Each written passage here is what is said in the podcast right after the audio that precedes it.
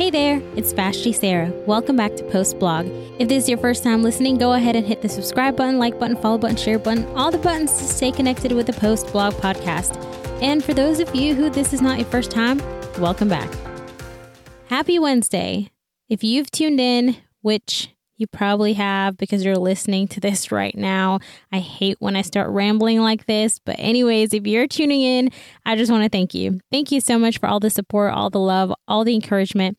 I've received a lot of messages from a ton of people, people that I know, people that I don't know, which is really encouraging and it helps me to realize, you know, Vashti, just you're doing you're doing what the Lord has placed on your heart because it wasn't anything that I dreamed of. I would have never dreamt in a million years that I'd be weekly pumping out a podcast.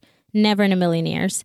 But I felt the Lord had placed that on my heart. And uh, for those of you who know my story or who, who know the why behind the what, essentially it was, Lord, I'm going to do this out of obedience to help, even if it's one person and that one person could be me. And I can be completely honest, I have been helped even through my own podcast. Weird and wild, but really and truly I have, especially with having guests on the show or guests on the podcast. It's been phenomenal hearing other people's heart, other people's perspective on what I've written um, on my blog. So, yeah, I just want to thank y'all. This is um, actually or technically the last episode for this season, but we will have a bonus episode like we typically do. And that episode will be none none other than my husband. We'll just be talking about marriage, how marriage has been pretty laid back. So if you're in a relationship or aspiring to be in a relationship, I encourage y'all to listen to that episode. It'll be fun. It'll be, you know, like I said, super laid back, super fun. But anyways, let's jump into today's topic. Today we're going to talk about what is in your cup. And it it stemmed off of a Facebook post that I saw uh, from one of my friend's mom, or f- my friend shared her mom's post. Super complicated there, but yeah, my friend's mom shared something, and my friend shared what her mom posted, and what she wrote was You walk around with your cup of coffee, and suddenly someone passes, pushes you, and makes your coffee spill everywhere. Why did your coffee spill? Because someone pushed me? replied the person that was asked the question. And the answer is You spilled the coffee because that's what you had in your cup. If it had been tea, you would have spilled tea. So, what's in your cup? Not right now. I'm sure a lot of y'all it's coffee. If you're doing the Daniel fast, then it's probably water or some type of decaf tea. But truly, what is in your cup? If you don't understand that analogy, I'll break it down and make it a little bit more simple for you. So, if you watch a lot of, and I always default to watching shows, but if you watch a lot of shows that have a lot of profanity in it, the likelihood of you cursing when something goes wrong is pretty high because that's all you're surrounding yourself with. That's what you're plugging into. That's essentially what you're drinking every day. You're drinking profanity. If you're always around people who smoke and drink, the likelihood of you being influenced to do so is extremely high. If you grow up in an environment where your parents or your siblings or whoever it may be, you see them whenever they endure difficult times or whenever they are challenged, they fall back into depression, the likelihood of you doing that is extremely high. So, what is in your cup is basically what are you continuously feeding yourself? What are you surrounding yourself with? What are you allowing in your life to be okay? And you've said it's okay to respond that way because that's all you've seen. And it's extremely important because it shapes our character, it shapes who we are. If I have coffee, I will naturally spill coffee. I'm not going to spill tea. I'm not going to spill orange juice. Matter of fact, I don't like orange juice. But what's in your cup tells a lot about what actually is in your heart. You know, the Bible says in Matthew 12, verse 34, it says, Out of the abundance of the heart, the mouth speaks. And that's just a very fancy way of saying whatever you fill your heart with will eventually come out. And I know some of y'all probably are thinking, Vashti, how many times are you going to talk about this topic? You've reiterated this topic several times in different ways. But here's the thing hear me out here. It's just so important to me. I value character. That's one of the biggest things that stands out to me in, in, in the friends that I have, the different types of character traits that they each uniquely have. And character is so important. Character says a lot about your upbringing. Character says a lot about what you're plugging into. Character says a lot about who your God is. So, what are you plugging yourself into? This somewhat links into the whole, you know, telly God.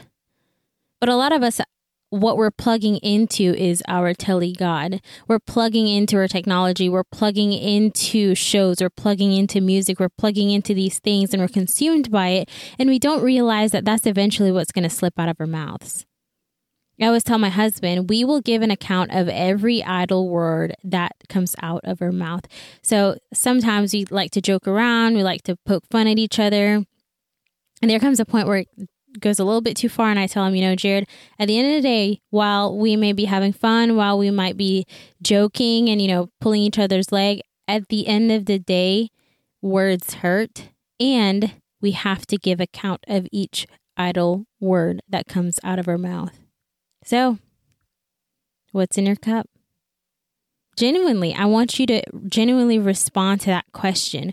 What's in your cup. And the only way to know what's in your cup is to identify what you are continuously consuming yourself or what is continuously consuming you.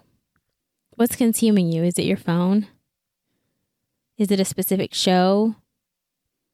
Is it a specific type of music? That whenever something happens, your default is to respond a certain way you know, a lot of times people feel like I'm a little bit too overboard here, but the music that you listen to shapes your attitude. That's why there's so many breakup songs out there for girls and guys who go through breakups. More so for girls because girls tend to default into the whole let me listen to Taylor Swift songs and just bask in all the breakupness. What are you plugging into? What is in your cup? So you have two choices to make. It's just two, simple two simple choices. Either choose to fill yourself up with what's good or fill yourself up with what's bad. Philippians chapter 4 says, What is good is what is true, what is noble, what is right, what is pure, what is lovely, what is admirable. If it's excellent or praiseworthy, those are the things we should think about. Those are the things we should be consumed by. And essentially, all those things points us back to Jesus. I know this is controversial because I have a lot of friends who, you know, think very differently than I do. And that's great. I love them. And I hope they love that I think differently than they do because that makes us so unique and that makes us who we are. But I personally don't believe that you can find Jesus in a song that has F bombs in there. I mean, if you found Jesus in a song that has F bombs, come at me and tell me your story and just prove me wrong. But I genuinely don't feel, I don't believe that you can find Jesus in a song that has a bajillion cuss words in there. You can't find Jesus in pornography.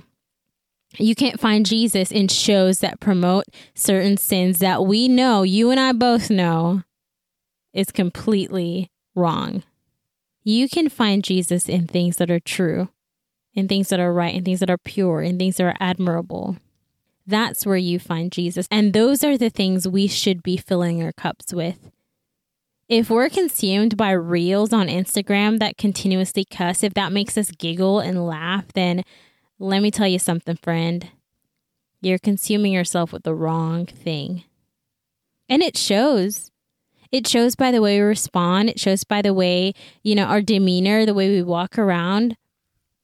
It clearly shows what we're filling ourselves with. And yes, you know, we go through different things in life. Life gets challenging and that, that shows on the weight of our shoulder.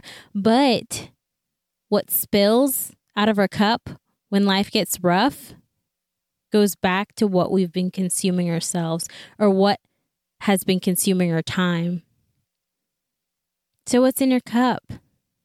How do you respond to your spouse? How do you respond to your mom, your dad? How do you respond to your friend?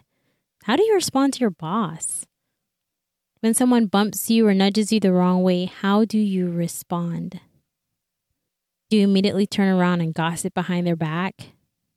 Do you drop a couple F bombs here and there? Do you default to slandering and blasting them on Facebook and Instagram?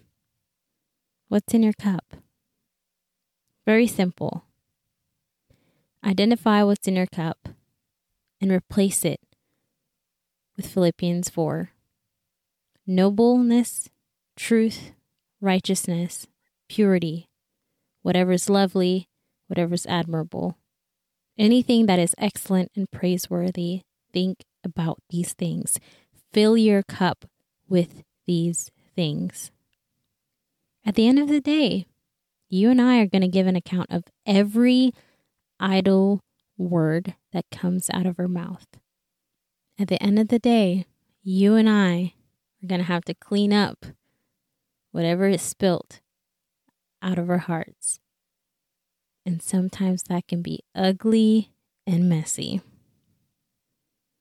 So, two choices choose to fill yourself up with what's good, or keep filling yourself up with what's bad. I can't force you, friend.